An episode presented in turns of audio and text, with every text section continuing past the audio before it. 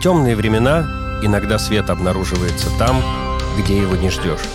Наш подкаст о том, что таким местом может быть школа.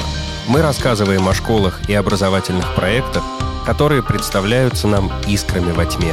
Их много, и они продолжают светить. От звонка до звонка.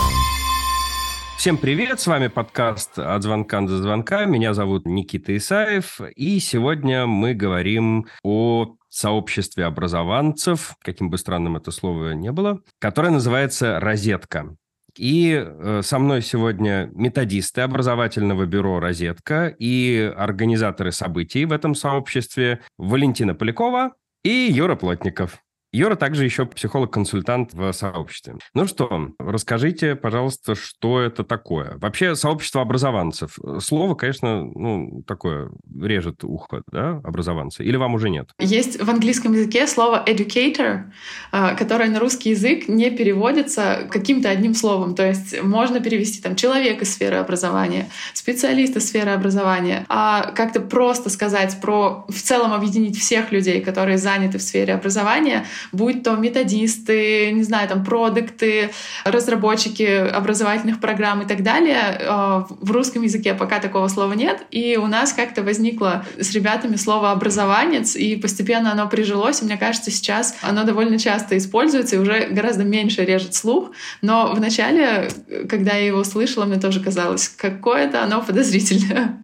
Ну, давайте тогда э, скажем, что же такое сообщество образованцев «Розетка». Хочется сразу начать разбираться в терминах, потому что есть э, много разных сущностей. Они часто сливаются, особенно для внешнего наблюдателя, потому что есть сообщество образованцев. В основном мы его так и называем – сообщество образованцев. Есть образовательное бюро «Розетка», как команда людей, которые занимаются этим сообществом, которые появились из этого сообщества, у которых есть отдельная коммерческая история, которая, в общем, с некоммерческой не пересекается. Есть наше авторское событие «Розетка», не конференция. Хорошо, ну давайте начнем с сообщества. Сообщество выросло из летней школы, правильно я понимаю? Летняя школа, еще известна я как летняя школа русского репортера. Выпуск про летнюю школу у нас есть, его отдельно можно послушать, что это такое. Изначально это действительно были люди с э, мастерское образование, потом появились разные активности не на летней школе, да, в течение года. И сейчас э, это прям сообщество, которое, с одной стороны, объединяет почти 700 активных участников, из которых почти 70 организаторы событий. Это некоторый набор э, общих ценностей, которые начинаются с гуманистического подхода в образовании и много чего еще сюда включают. Ну и, соответственно, общие дела, общие мероприятия, всякий разный образованческий движ. Можно я сразу э, спрошу, вот эти 700 человек, это в основном школьные учителя, работники детских садов, э, вузовские профессора. Ну, то есть в образовании много людей. Кто это? Это очень-очень, правда, разные люди. Если там в целом из 700 человек смотреть, то как будто бы есть несколько категорий участников сообщества, которые мы можем выделить. Но опять же, это очень-очень примерно, потому что сфера образования очень быстро меняется, люди меняются, переходят, переезжают. Однозначно есть те, кто заняты школьным образованием, но мы не можем говорить, что это, не знаю, только школьные учителя, только только заучи, только директора. То есть это люди, которые работают в школе как методисты, работают в школе как учителя. При этом это учителя государственных школ и частных школ. Это могут быть э, люди, которые занимаются организацией внеучебных событий или доп. образования для школьников. Есть очень большое количество участников, которые занимаются образованием взрослых, и здесь это тоже могут быть очень разные люди. Те, кто работают в компаниях и отвечают за образование сотрудников компании. В сообществе вполне может быть человек, который вообще никогда не работал в образовании. Например, он пришел mm.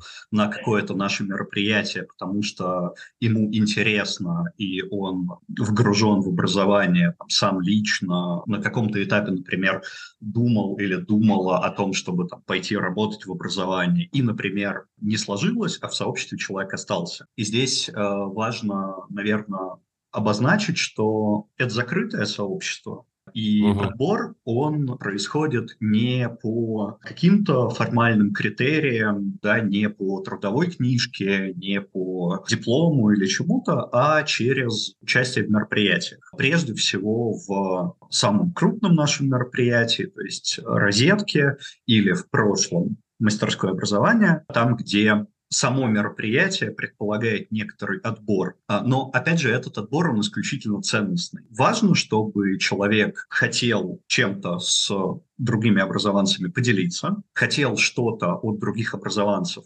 ценное получить не 100 рублей, да, не возможность выгодно сдать квартиру, а в плане какой-то коммуникации, поддержки, нетворкинга вокруг образования. Есть несколько путей, как попасть э, в сообщество образованцев. Первый путь — это участие в нашем флагманском событии, которое называется «Розетка». «Розетка» обычно это двухдневное событие, не конференция, на ней нет экспертов приглашенных. Экспертами становятся сами участники, э, которые проходят отбор на это событие. Чтобы попасть на событие «Розетка», нужно заполнить анкету, поделиться своими запросами, то есть э, написать о том, о чем вам профессионально хотелось бы поговорить на равных равных с людьми, которые придут на это событие. И, соответственно, через э, просмотр заявок участников мы отбираем определенное количество участников. Обычно это количество ограничено возможностями площадки, на которой мы проводим розетку. И, соответственно, после события мы приглашаем ребят в наш общий чат. Центр нашего сообщества — это чат. Он существует у нас в Телеграме. И как бы в этом чате постоянно бурлит деятельность и происходят э, приглашения на дальнейшие события, которые сейчас уже, можно сказать, проходят очень-очень-очень много где и по всей России. И, ну, собственно, там, где есть наше сообщество, там мы стараемся события делать.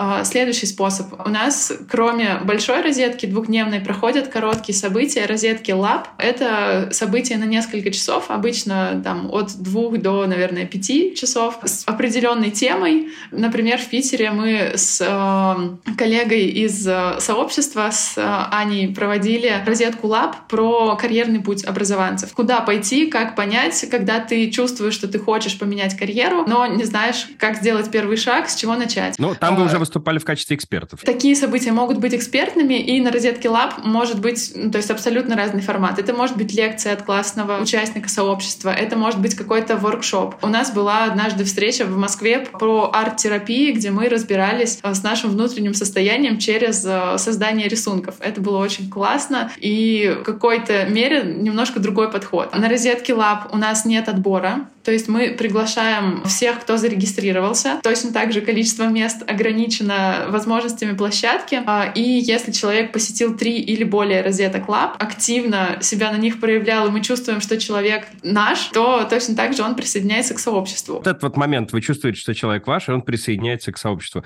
А, там а, татуировку нужно нанести, какую-то особую на тело, или он получает такой партбилет. Э, теперь ты с нами. Это, это как происходит? Это обычно происходит э, максимально неформально, незаметно и естественно, просто потому, что подавляющее большинство людей, которые не совпадают с нами по ценностям, они просто не приходят на события. Потому что, когда тебе говорят, слушай, дорогой друг, мы тебя приглашаем на два дня, программу мы тебе не расскажем, будет сложно, придется много общаться, и вообще заполни-ка, посиди полчасика анкету, сложно, поделись uh-huh. болями, расскажи, чем ты можешь поделиться сам и так далее. Ну, на этом этапе, в общем, очень многие отваливаются. На самом деле с розетками Lab это тоже этот tone of voice, э, этот набор ценностей, которые мы транслируем, он тоже работает за уже там, два года, в принципе, не помню ситуации, что мы кого-то банили или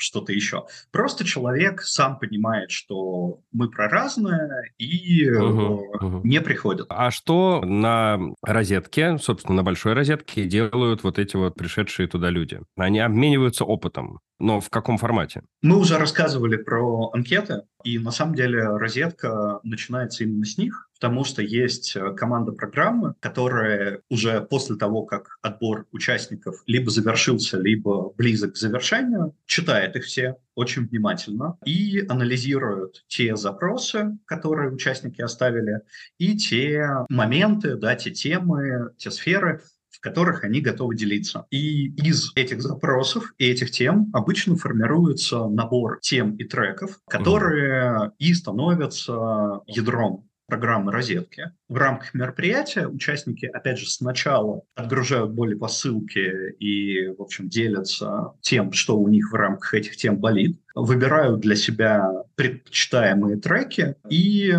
если у них есть желание с нашей помощью делают какие-то свои форматы, небольшие мастер-классы, выступления, дискуссии, воркшопы, опять же, в рамках этих тем, этих треков. И, собственно, так обмен опытом и происходит. Ну, я бы еще чуть-чуть дополнила Юру и сказала бы, что первый день розетки, он обычно более дискуссионный и такой сильно-сильно про нетворкинг. То есть нам очень важно всех участников между собой познакомить, создать атмосферу, в которой они смогут делиться своей экспертизой. И мы, правда, много обсуждаем. То есть первый день можно назвать как днем проблематизации, днем копания в тех темах, которые мы выбрали для розетки. Прям весь день? Ну, не знаю, там с 10 до 4, например а, и потом вечером первого дня обычно мы как-то неформально просто включить музыку, пообщаться, можем пойти куда-то. В общем, какое-то есть еще совсем неформальное событие. И uh-huh. во второй день это обычно это день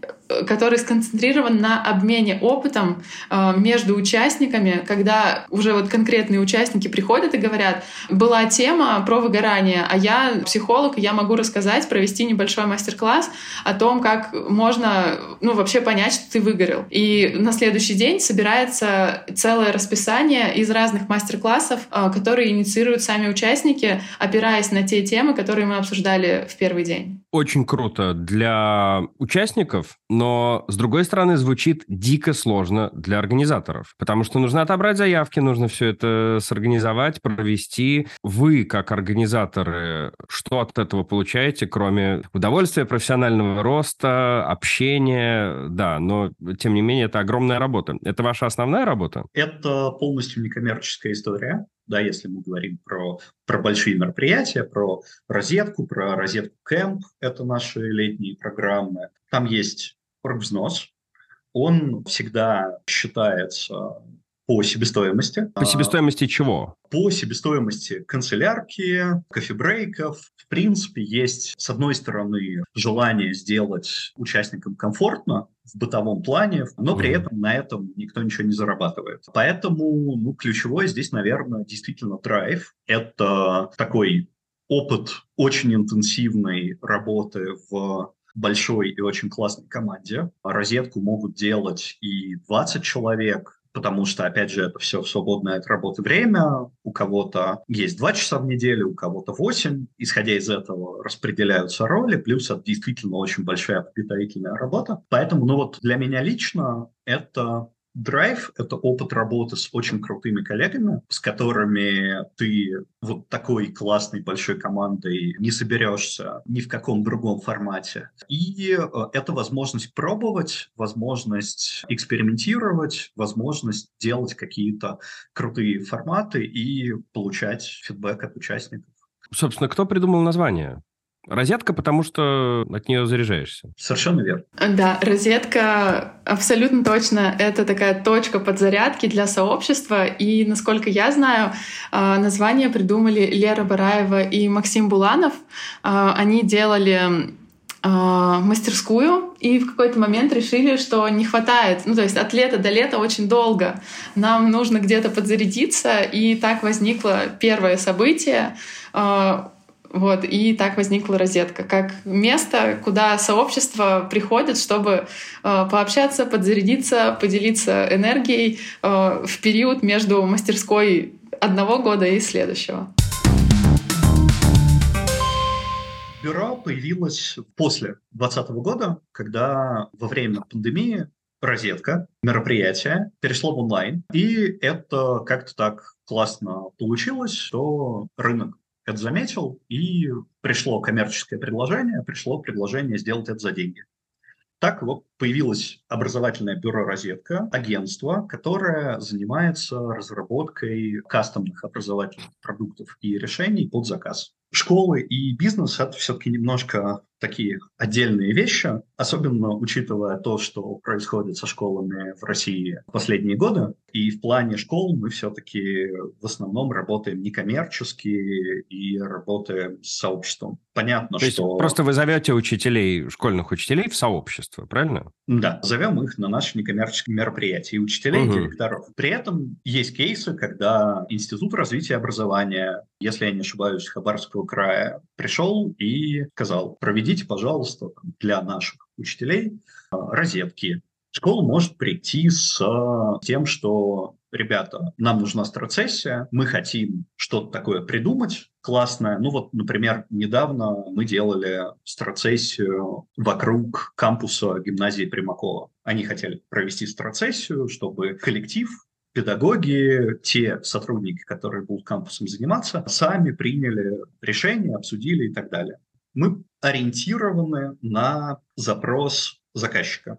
Мы почти никогда не предлагаем полностью готовое решение. У каждого заказчика свой запрос, своя ситуация и так далее. Мы подробно разговариваем, разбираемся, что у заказчика болит, где у него проблема, насколько она совпадает там, с его целями и задачами. Часто в этом процессе происходят какие-то изменения, корректировки, а, да, потому что если человек приходит с тем, что а вот нам нужна страцессия, здесь важно поговорить о том, как вы видите результат, какие задачи вы хотите этим решить, и, возможно, мы придем к тому, что не страцессия нужна, а какой-нибудь обучающий курс сначала или исследование сначала. Если это частная школа, вот все-таки я пришла к вам, частная школа. Я хочу страцессию. Я там совпадаю с вами по ценностям. Я хочу хорошего, качественного образования. Раз.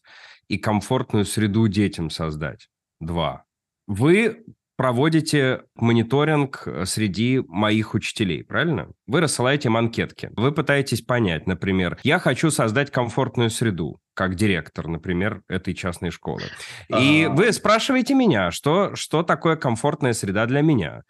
Потом вы в анкетках спрашиваете, что такое комфортная среда для учителей моей школы. И потом предоставляете мне, например, как бы выкладки такие и говорите, смотри, директор, ты хочешь создать комфортную среду, но твое понимание комфортной среды в корне не совпадает с пониманием комфортной среды вот э, у этих учителей, зато совпадает с пониманием комфортной среды вот у этих учителей, да, а, а вот эти вообще какие-то, то есть у тебя коллектив учителей делится на три части. Одни под средой поднимают это, другие вот это, третьи вообще, похоже, не очень что-то понимают. Решай теперь сам директор, что тебе с этим делать. Давай ты сначала поработаешь с коллективом, предлагаем тебе в эту сторону пойти. Или, допустим, э, вы проводите мониторинг среди моих учителей, и выясняется, что нет, все с пониманием среды ок, просто нужно побрейнстормить всем вместе теперь, и для этого вы как бы модерируете этот э, брейнсторминг. Правильно ли я понимаю вообще общий подход и принцип вашей работы?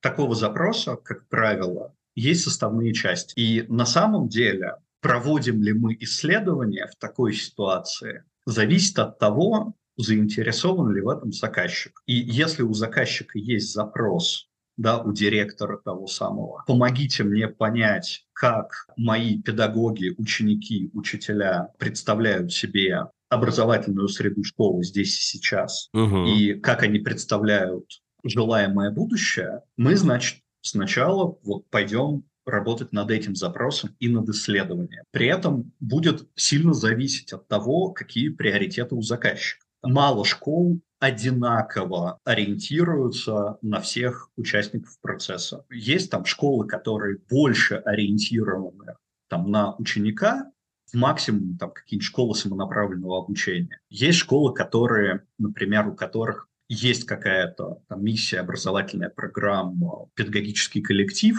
от которых она отстраивается, и под которых немножечко учеников, например, и родителей подбирает, да, там. Ну, а, то есть эта школа, ты хочешь сказать, соответственно, ориентированы больше не на ученика, а на учителя, и идут ну, от учителя, на, на а не от ученика. педагогическую, угу. да, там, на, на что-то еще. На самом деле, если школа ориентирована на, на педагогическую модель и команду учителей, и при этом детей там не запирают, и каждая семья может решить, отдавать туда ребенка или нет, ну, в этом нет ничего плохого. И, соответственно, фокус исследования, например, и фокус работы, он в этих двух школах будет разный. Потому что в первом случае будет важнее, подробнее поговорить там с учениками, во втором mm-hmm. случае в другую сторону. Соответственно, какой-то директор может прийти и сказать, а давайте мы сразу всех соберем и обсудим. Нам очень важно сейчас, вот мы запускаем новое здание, набираем кучу новых сотрудников с лета.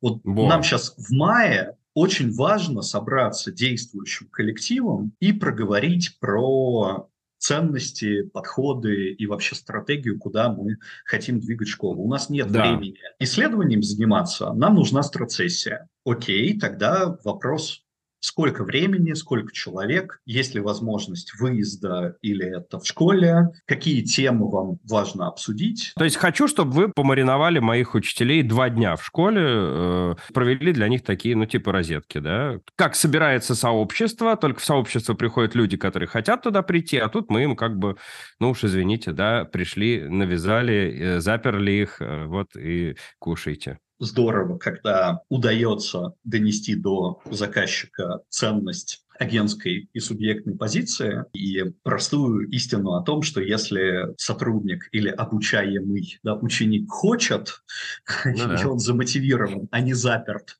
в душном зале на два дня с этими какими-то методистами и модераторами, то толку будет сильно больше. Ну, вы вообще отказываетесь, я так понимаю, от таких историй навязывания, да? Типа при... добро не причиняете? Очень стараемся не причинять и не наносить. А я хотела рассказать про розетку Кэмп, и в целом, э, наверное, мне кажется, очень часто возникает вопрос, а как вот прямо сейчас можно прийти в сообщество, что можно сделать, чтобы к нему присоединиться?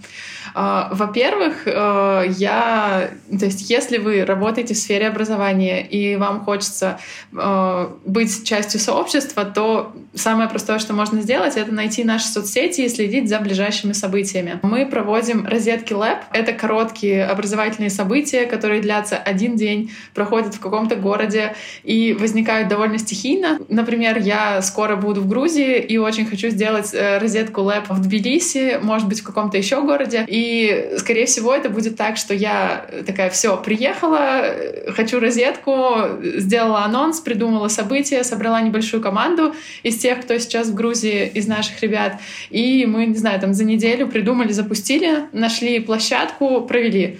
Вот. Точно так же розетки могут возникать в абсолютно разных местах. Э, вот такие маленькие э, лабушки, мы их называем ласково. Ждет э, серия выездных событий, который называется «Розетка Кэмп». Это такой маленький образовательный лагерь для взрослых. Пока что у нас такое происходит генерация идей бурления. Мы еще не знаем точно, сколько будет программ, где они будут и для кого. Но могу сказать, что у нас собралась сильная команда организаторов организаторов, которая непременно сделает классные образовательные летние события. Целую неделю э, посвящаем какой-то одной теме. Например, это может быть э, дизайн образовательного опыта, или это может быть работа с учителями, то есть это может быть кемп для тех, кто работает с учителями, неважно, там в школах, в частных образовательных центрах, но вот это наш, ну, то есть целевая аудитория кемпа — это те, кто работают с учителями, поддерживают учителей. Может быть, опять же, я фантазирую кемп про адаптацию в новом месте, поиск себя и так далее. Вся информация будет а, в наших соцсетях примерно с апреля. Мы даже для себя поставили дату 4 апреля, но там это все еще движимо. В общем, с начала апреля мы начнем набор на розетки кэмп, и можно будет заполнить заявку, сделать тестовое задание и, соответственно, присоединиться к одному из наших кемпов, которые будут проходить Знаю, что точно в Москве будет кемп, а про остальные пока еще обсуждаем.